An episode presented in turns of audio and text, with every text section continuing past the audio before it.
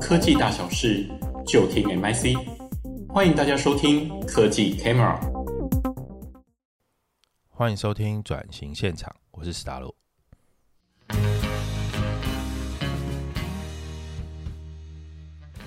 电动机车的话题啊，总是很热哈。呃，你会听到什么？诶，同事、邻居谁谁谁牵的车是 Gogoro 第几代？然后他改了什么？而且这一台怎么跟上一台又不太一样？然后他好可爱，或好帅，或好有未来感。嗯、也会去了解到，哎，现在哪一个县市的这个油车油车换电车的补助方案比较好？那除了中央政府之外，我可以从县市政府当中得到这个油车换电车的补助。然后或者哦，新的油车真的很好看哎，或者哦，新的油车真的很难看哎。总之，它就是一个讨论的重点啦。其实我自己啊，也是在最近换了机车，而且很赶上潮流了，换了电动机车。哦，也骑了好一阵子哦。其实骑起来路感真的比较好。那这件事情其实我百思不得其解，但后来我想清楚了，就是引擎的震动其实会造成很多这个卡损或者是螺丝之间的松动，所以那个路感骑起来就没有像电动机车这么好。它没有抖动嘛，而且噪音又很小。另外呢，在维修保养的费用其实也降低了不少。哎呀，怎么说怎么好，就是除了售价并不是很亲民之外了哈，我其实也没有什么特别好嫌弃的。当然啊，这以上都是我个人的一个经验啦。但的确，电动机车带来的浪潮是你我都无法忽视。但的确，电动机车带来的浪潮的确是你我都无法忽视的。嗯，说的是喊打喊杀啦，高举的世代交替。不其实啊，我查了一下数据哈，现在台湾的这个电动机车，其实说真的也就一成上下，占比其实不高诶。但为什么总是会占据媒体的版面？比如说天下啊、商周啊，都有不少关于这方面的专题文章，你去看其实很有趣。嗯，我想其实主要原因是这样，在二零一七年的时候。呃，到现在定案了啊，就是政府抛出二零四零年是禁售燃油机车的一个政策性目标。其实这件事情影响是非常巨大的，因为其实台湾的机车行啊，为数呃是你无法想象的数字，它超过两万一千家。这个数字啊，是比起四大招商的总数加上卖场加上超市加起来还多。其实你去想，它俨然就是一个全国最大的这个通路渠道。再者啊，它也关系到数十万的家计生活。现实一点，是一个百万人的就业，或者是说百万人的选票，影响力当然是大的啦。那现阶段就是你会看到各大车厂都卯卯足了劲去推出自有的电动机车，去抢占市场。毕竟现在也才一成嘛，哈。但全台两万一千家产业链最末端的机车行通路，该何去何从？哈，你看啊，电动车的。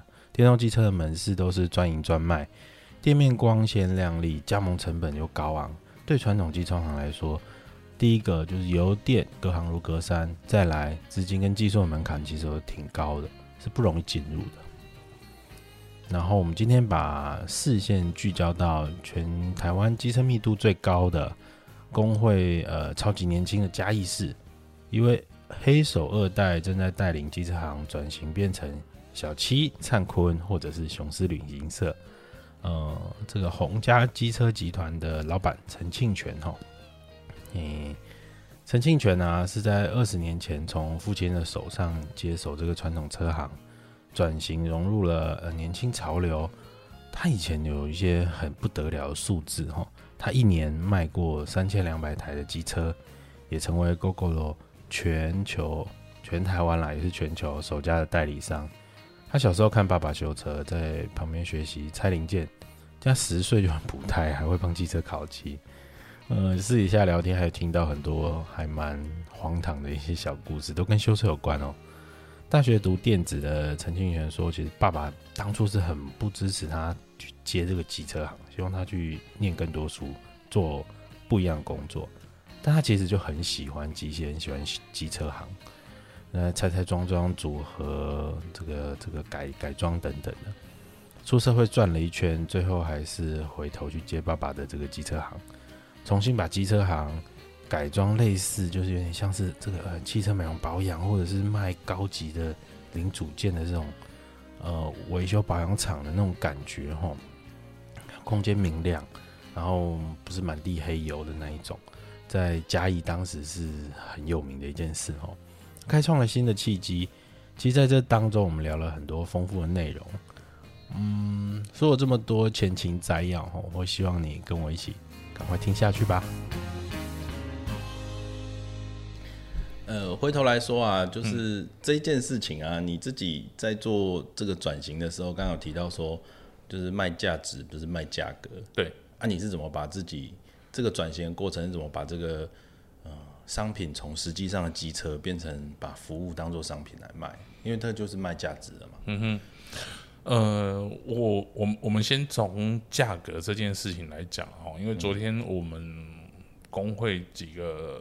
呃，李监事在开会的时候也也一直在讲价格这件事哦哦，因为以前其实大家不会去强调说要定一个所谓的公版的一个所谓的工资，就是从就是从工会的薪水嘛，对，从没有就从工会去定义说一个小时的工资是多少，嗯，可是昨天这件事情被拿出来讲，你觉得这代表什么？代表大家已经开始会去，因为缺工的问题严重，对，所以他现在大家觉得，呃，我必须要把我们基本上我们的这些呃从业人员的价值去体现出来，嗯、对，哦，可能过去你跟我讲说，哎、欸，头家你我这车里对面呢，你过来帮我扛，我车掉你对面，你帮我扛过来修理，嗯，我们可能为了要赚钱，然后就过去把它牵过来，对。可是现在他们会觉得说，今天即使在对面，嗯，我只要出勤，我的从业人员就必须要，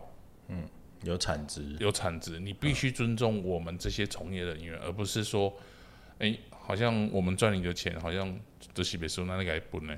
哎、欸，其实这件事情就是讲的特别好，你知道，原本啊，就比如说我之前有呃参与过一些拍摄计划嘛。嗯啊，以前比较不专业的团队，就是那个摄影师什么都做。对对。但是比如说你去做公司的节目啊，嗯、哇，那这个分工就很细，就是摄影师真的就是满脑子一整天，你看那个外景跑三四个地方，其实非常累，但是他满脑子都在想那个构图。对。机器很重，但不是不是他的事，什么都不是他。这这个就很像过去台湾有一些设计一样。嗯。好，你可能你帮我设计一个 logo。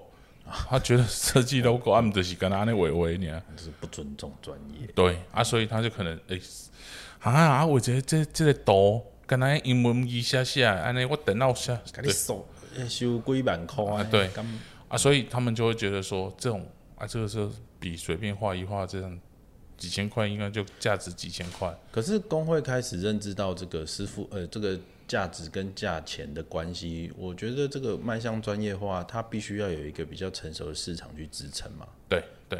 可是你你你自己觉得嘉义的市场是成熟的？呃，我觉得应该不是只有说嘉义的市场，而是这个产业它现在已经必须经历到所谓的转型这件事情，因为从缺工这件事情，可以逐渐的大家觉得。我的呃付出不再是这么的廉价、嗯、哦，对对对，嘿，所以所以在我们这个产业，我们就觉得说，呃，我出我出去就是要多少钱，然后我们就用工会去帮忙他们去定义说这个价值需要多少。哦，呃，我我我举个例子啊，哈，就像前前几天我们家水龙头坏掉。然后我要找水电人来修，哎，对，要排队哈，嗯，哎，对，这个很好玩的。我我我们一定是自己没有办法处理，才会找水电人来处理。对，好，然后我们找水电，水电跟我们讲说，哦啊，可能是我功夫好啦，所以吼大家拢要催我啦。啊，这可能介意啦，就照赔嘛，工会拢安尼嘛。然后这个一排就是，你可能要排个后几楼。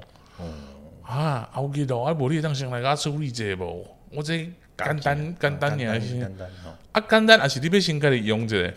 靠，我 这点是不简单啊。对对对，这句话就把你毒死了。对他这句话就把我们毒死了。专业就体现了。哎，对，所以我我我会的就是你不会的，你才来找我。嗯，啊，这个就是价值的所在。我觉得这个师傅说话也很会说呢，吼。呃，对，因为我我我我我我其实我那时候在学修车的时候，我们那时候呃品牌的那个服务部的经理曾经跟我们讲过，因为这种东西其实你也要会表演，服务是一场表演，是是是，好，因为你像我们修摩托车，嗯、我们换机油，嗯，通常过去机车行，你如果说，哎、欸，我只是换一罐机油，收个一百五、一百八，嗯，那他只是单纯换一罐机油，嗯，可是今天这家机车行，他如果说要跟你收到两百五，嗯，他必须要把所有你的车子全部帮你点检。完毕，你不用讲，他都已经帮你做到好的。嗯，所以人家讲说服务是，呃，做的比你预想的还要好的，嗯，那你就会觉得他的服务好。嗯，哎，你说的没错，甚至有的时候不是你想的，是甚至你没想到。你刚刚说的非常好，对，对你没有想到，我先帮你，我先帮你做到了，那你就会觉得他的服务做得很好。那这个就是价值。你觉得这种人才的价值可以？我说人才的素养好了啦，嗯，就是师傅真的可以做到这个程度的人比例是多的吗？啊，我觉得，我觉得越来越难找，哎，越来越难找。但是还是那透过训练是可以提升的，没办法，耶，这是 sense 的问题，这是 sense 的问题。而且现在年轻人越来越，他他觉得说，我就是把你的你交代给我的事情做好，我就是领什么样的薪水。对，你要让他觉得说，哎，你可不可以去思考一下说。你如果做的比较好，然后他给你对比较多的价值，没有，因为他只是领固定的薪水。其实我觉得国外那一种，就是欧美那一种，就是给小费的制度，我觉得很好，这是对的哦。对，因为呃，老板给你的薪水是固定的，但是你如果说你要领更多的钱，赚更多的钱，那就从客人那边给你的小费。其实我觉得这件事情回到以前学心理学的时候，他们有过一个机制，就是说，诶，这个奖赏的及时性啊，嗯，奖赏的及时性会带来这个正向的影响。比如说，我今天这一桌服务的好，马上他就给我小费，所以我这个连接就是我服务好，受到了就有多的钱嘛。对。可是所谓的绩效奖金，虽然一样的意思是一样的，可是这个反馈就不是及时，他可能是我半个月发一次，算很屌了，对不对？对，但是两个礼拜后拿到钱，我没办法连接到是我这两个礼拜很努力哦、欸。对，应该是这么说。你你服务的好，嗯，照理讲是应该是我们第一线人员应该要拿到的。对，可是现在我们现在的这种制度是，即使他服务的好。嗯，老板也没有特别的感受，他也没有多赚一些钱，然后服务人员也没有多拿一些。哦，你讲的这个是更制度面、更更宏观的角度在看。对对，对，所以所以其实我觉得，如果可以，台湾应该渐渐的去导入这一种，哎、嗯欸，我我做的好，然后你马上给我小费。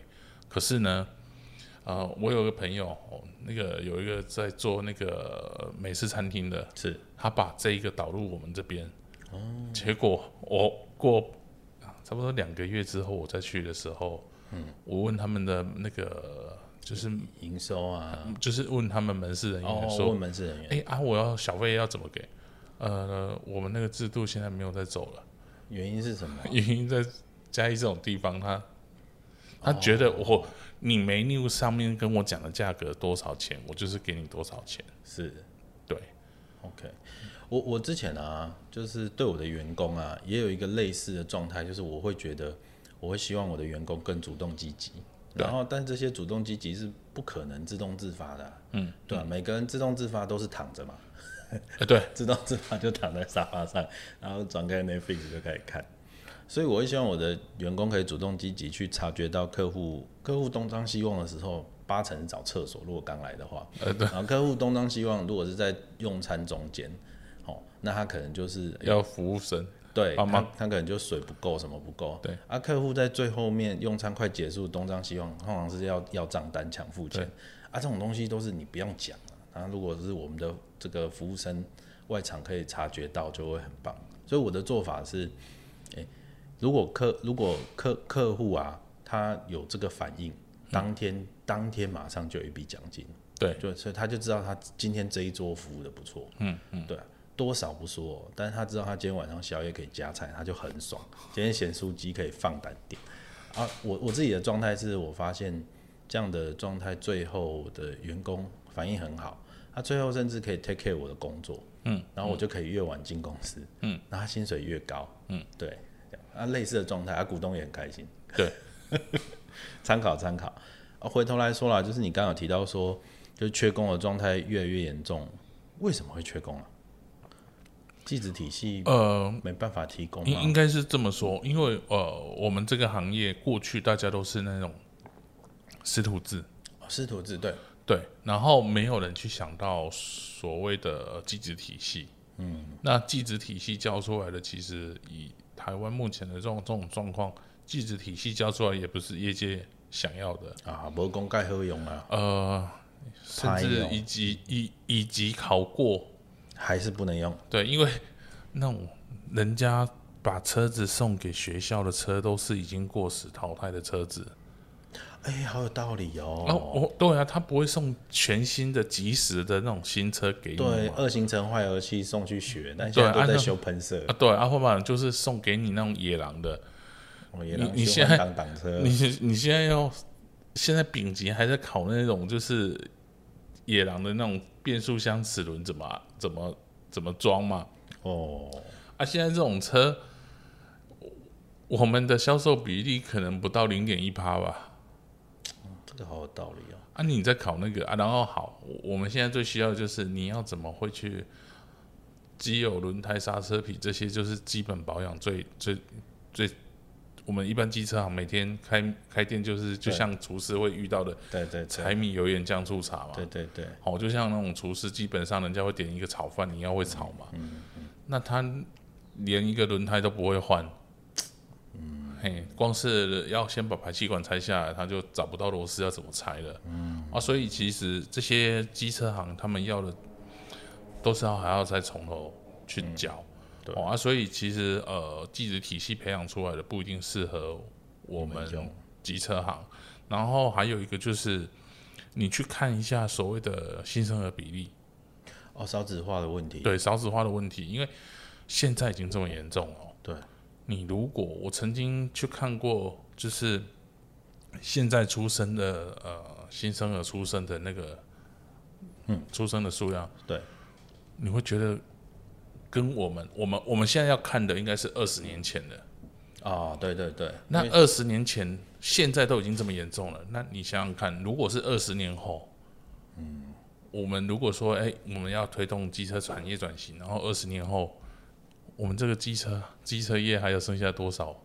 哎，新生儿他愿意去加入，说，哎，到那时候他已经成年了，他会去加入这个产业的，剩下多少了？听起来真是一个令人胃痛的未来。啊，对。所以，其，但是这些，呃，刚出生的，他二十年后，他面对这个整个世界上的，就是这个世界的压力，其实也、嗯、也很大。嗯，对啊，就像呃，这两天我刚好要出国，我就想说，嗯、昨天看到一个新闻，就是说，哎，日本很多班次就已经取消。对，为什么取消？是因为刚疫情刚疫情，他现他现在刚恢复之后。很多人力没接上，对机机场他也没办法接上这些人。二级机场啊，像飞冈山的就被取消了，好多啊。对，对对对，哎，啊，所以其实这些我觉得后疫情时代很多都会再重新再去被定义。好，呃，回来回来说，就是你觉得这个看价值开始被体现，然后。呃，价格也跟着水涨船高，对，然后人才是有点接不上的，嗯，听起来都是挑战。那你自己是怎么把这些东西看成转机的？呃，我们其实应该是呃，要必须要先发现到这些问题，对，哦啊，所以其实我们呃发现到人力短缺的部分的话，其实我们。先进去进去技职学校去跟他们做所谓的产学合作，嗯，哦，因为呃，我们要人最快的就是直接从学校啦，嗯，就开始绑，跟高科技产业现在也是这样状态，对啊，故意办公包起来，他是整整个科系，人家是整个科系把它全部 全吃，我们我们那那一天还在问说，哦，怎么今年的那个那种。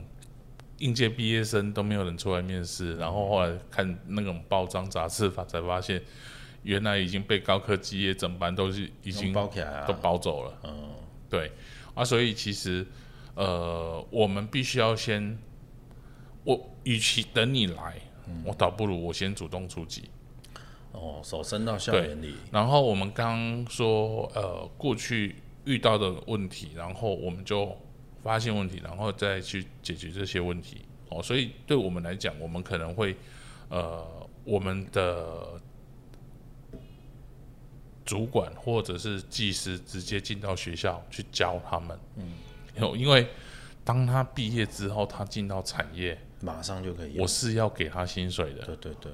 好，过去你来学，你来学以前那种师徒制，你来学可能没有什么钱。对啊。好，可是这样不符合劳基法。这样不行。嘿，可是现在我们的做法就是，我现在直接去学校教你，嗯、你是付学，你是付那个，对，你有付学费，学费的。哦、所以我们学费你自己付给学校，而、啊、学校，哎，可能我们用夜师的状况，我们用夜师的那种进去进去，嘿对。那学校也会给我们一些呃所谓的那种钟点费，对，好，那我们再去教他们，然后在教的当下，我们其实就可以看到哪些学生是可以用的。哦，对，好，那这些学生可以用，我们其实心里面大概就先知道，然后就比如说像高职的，我们就会问他说：“你有接下来有没有打算要升大学？”哦，对，哦，啊，大学其实我们也有跟。呃，一些科大合作，对，好、哦，那这些人我们就跟他讲说，你如果想要有大学学历，那我们有一些大学的产学班，哦，哦，那大学产学班其实它等于说，呃，早上上班到六点，然后六点之后他就去学校上课，哦，对，对，那他的学费政府也会补一半，哦，那在这边其实等于说。如果从这样看起来呢，我们大概会有三年加四年，基本上他就跟着我们七年。嗯，这个人出来一定是可以用的。哦。对，那基本上这些人出来，我们就会问他说：“你想要当公司公司的主管，或者是呃，我们等于说开店让你投资股份也当老板？”哎，其实我觉得你现在在做的事情啊，就像以前啦，哈。就是技职体系在做的，或者是我们教育在做的事情，就是呃，你是走学术还是走职场？就是技职体系跟就是一般教学型大学的分野。对，而你你等于是在企业里面在做这件事情。对，对。我想问的是，这件事情似乎对你带来效益，但是我必须要问他投入的成本、时间成本跟各方面，你要出一个师傅过去教，他的成本也是高的。你怎么看这个回收？呃。其其实我们进去教，其实，在人力的成本，其实我觉得现在是企业必须，就像研发一样，或者是行销一样，哦、你必须要提拨多少出来去做所谓的人事培培训的这。这跟他 ESG 赶快呢？对，因为因为其实，呃，这个是过去传统的机车行他们没有去发现的这些问题。对对对。哦，因为其实有时候我们一直在讲机车转型。有时候我看到政府一直在讲的是只有有转电，可是他们没有真正发现到机车行到底面临到什么样的问题，必须要去帮他们去做解决。嗯，好，因为其实像现在，呃，过去机车行都是人力工的这欧趣味，对啊，那这欧趣味它其实对所谓的人力管理，还有呃营收管理、库存管理，还有就是行销管理这些，他们其实都没有这些过去的这些经验。嗯，那。这个也是，其实如果要讲转型，其实应该要去教导他们这些机车应该要去。哎，你以前也没有啊？啊，你从哪里学的？我交到一些比较好的朋友吧。哦，一起喝咖啡的，一起一起喝咖啡的好朋友。好，对。呃，一些长辈、一些前辈的带领之下，你自己觉得，就是作为一个老板要往前走。那个学习管道，你觉得哪一个？因为时间对你们是最重要的嘛。对对。哪一个部分的这个学习效率是最高的？我乱说啦，maybe 是自学，maybe 是找人家聊天，maybe 是去上课，还是怎么样？你自己的经验跟大家分享一下。呃，其实我们现在，我现在有在上一些像商周的那些课程，然后也去读 EMBA。嗯。哦，EMBA 其实是。让我补充我当初就是大学或者是呃、嗯、我们在经营管理这些的不足，嗯，然后呃像去上商周的课，其实是可以知道更实战一点，更实战一点的哦。对，所以其实这些东西很多都是要了解现在整个业界的趋势到底是怎么样。哦，就比如说好好比说现在在讲 ESG 啊、CSR 啊、嗯、这些。其实我一直常常讲说，我希望说政府部门应该是要去教导这些机车行为什么要做所谓的经营碳排。嗯，因为机车行他们接收到的就只有说，哎、欸，二零四零年可能以后就你就买不到燃油车。对。可是为什么买不到燃油车？他们可能接收到的讯息就是国际趋势，他们甚至没有讲，还没到这里。他们甚至直接想说啊，进户的工二零四零年的比赛做油车。啊，可是这些为什么不能做？或者是为什么像现在台塑要拿一一万多块出来鼓励他的员工去买电动车，嗯，对啊，这些为什么人家在做 ESG？其实这些我们所谓传统的这些机车行，他们根本不懂。你是从传统机车行做起来的，对，那这件事情在你是小机车行的时候，你绝对可以理解他们的困境嘛？因为做 ESG，他们就是在花钱啊，他们可能在这个企业规模是没办法透过 ESG 去赚到钱的。呃。这些东西对，没有没有办法赚到钱，可是我们可以从这里去找到商机。哎，怎么说？怎么说？好，比如说像台硕，他现在在做推所谓的 ESG 这些东西的时候，我们是对我们来讲是要从这里去看到有没有什么样的商机。哎，他鼓励他的员工买电动车，那我可不可以我去卖电动车？我这我是从这里面赚钱，然后我也去、嗯、等于说，哎，我鼓励人家去做所谓的这样子，呃。能源转型，或者是车辆，就是你鼓励你使用电动车。哦，所以对于传统机车行来说，你要知道 ESG 是会有新的客户产生，你赶快去找这个蓝海去卖你的车，卖你的服务。所以，所以你光是其实这些哦，光是车厂，传统车厂跟电动车厂，他们的思维又不一样哦。哎，这个我也不懂。好来，像这一次其实台塑这个案子，嗯。最早就去推，就是最早推电动车，然后补补助一万块，一万，他这所谓的一万六的，一万块一万六的，哦、其实是 Gogoro。嗯，可是等到他推了一两个月之后，才发现，包括雅马哈啦，包括像一些还有很多 E-Ready 啦、嗯、这些，他们才赶快跑去工工业局问说，哎、欸，啊，这台塑这个案子，他们到底在推什么？为什么他们可以补补他们？所谓的一万六，对啊，所以连这些符合资格吗？对，我们符合资格吗？啊，你可不可以帮我们引荐？然后，哦，我就觉得很好玩。这些东西不是你们应该早就应该要知道的吗？啊，结果如果说，哎，以后要推净零碳排这件事情，连车厂都不知道的话，嗯，那就代表说还有很多人不知道为什么要推净零碳排，或者是。政府为什么要做这些事？所以某方面来说，关于 ESG 这个产业链，它比较明确的概括的那个状态是一个大带小。我所谓大带小是说，市场是来自于这些国际化面临到财报 ESG 压力的这些国际型大。所以，对，所以我我们呃会发现电诶、欸、汽车在推电动化跟机车在电动化，嗯、其实呃业者的想法差很大。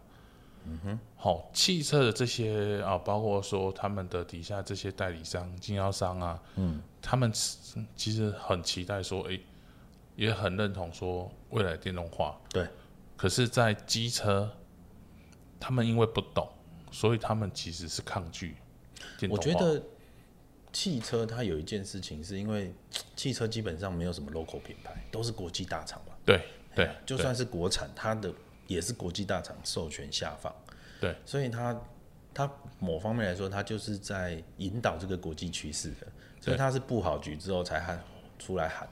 但是机车它某方面来说是相反，它是很从 local 出发，或者说台湾本来在 local 品牌就已经是国际大牌。嗯，其实干嘛呢？呃，应该应该这么说，其实台湾的这些机车大厂，包括像 Gogoro，其实台湾在电动车。机车其实它的技术跟能力，其实有机会在呃未来是跟半导体一样引领全球的技术地，就是技术。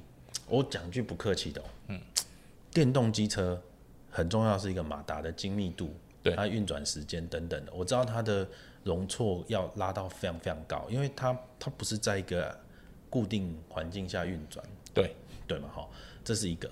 再第二个是它有一个电机控制的这个部分，我认为这可能是很关键的。对，重点在电电控电控。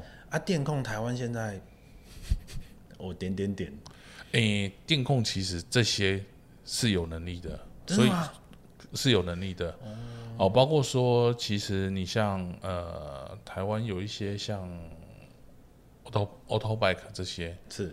他们现现在其实也是在做那种重机的那种电动车。嗯、对，嘿啊，其实他一台车要卖到一万欧元，可是，在台湾没有人会愿意去。花一万欧元去买那种车，啊、可是，在国外，他们现在是订单已经接很多。哦，这是这是这是一个有趣的事情。所以，其实包括说，呃，像呃，我们在讲的电池交换系统，不管是走电池交换系统，或者是走快充快充系统，其实这些我们越早进入或越早进入这个呃领域，其实是可以哎、欸、先发现一些问题，然后去解决。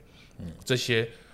再输出，嗯嗯，好，因为其实我觉得台湾市场不大，你说要从这中、啊、这中间去享受到所谓的人口红利这种东西是不不可能的。我们比较难从内需市场去扶植一个，所以可是但是台湾通常我们常常在讲说，这些其实都是所谓的验证场域。说得好，验证场域。对，你说呃，像共享，嗯，共享租车这件事情，嗯，其实。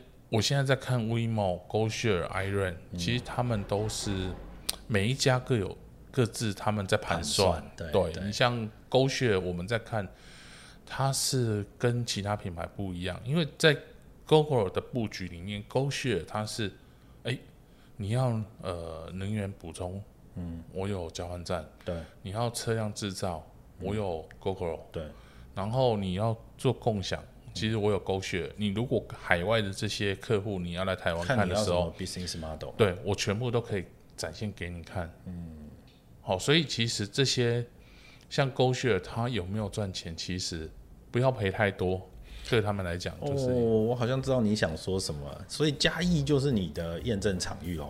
对，其实 其实我们现在就是从这边，然后逐渐去找到营运模式之后，再把它扩大。哦，对。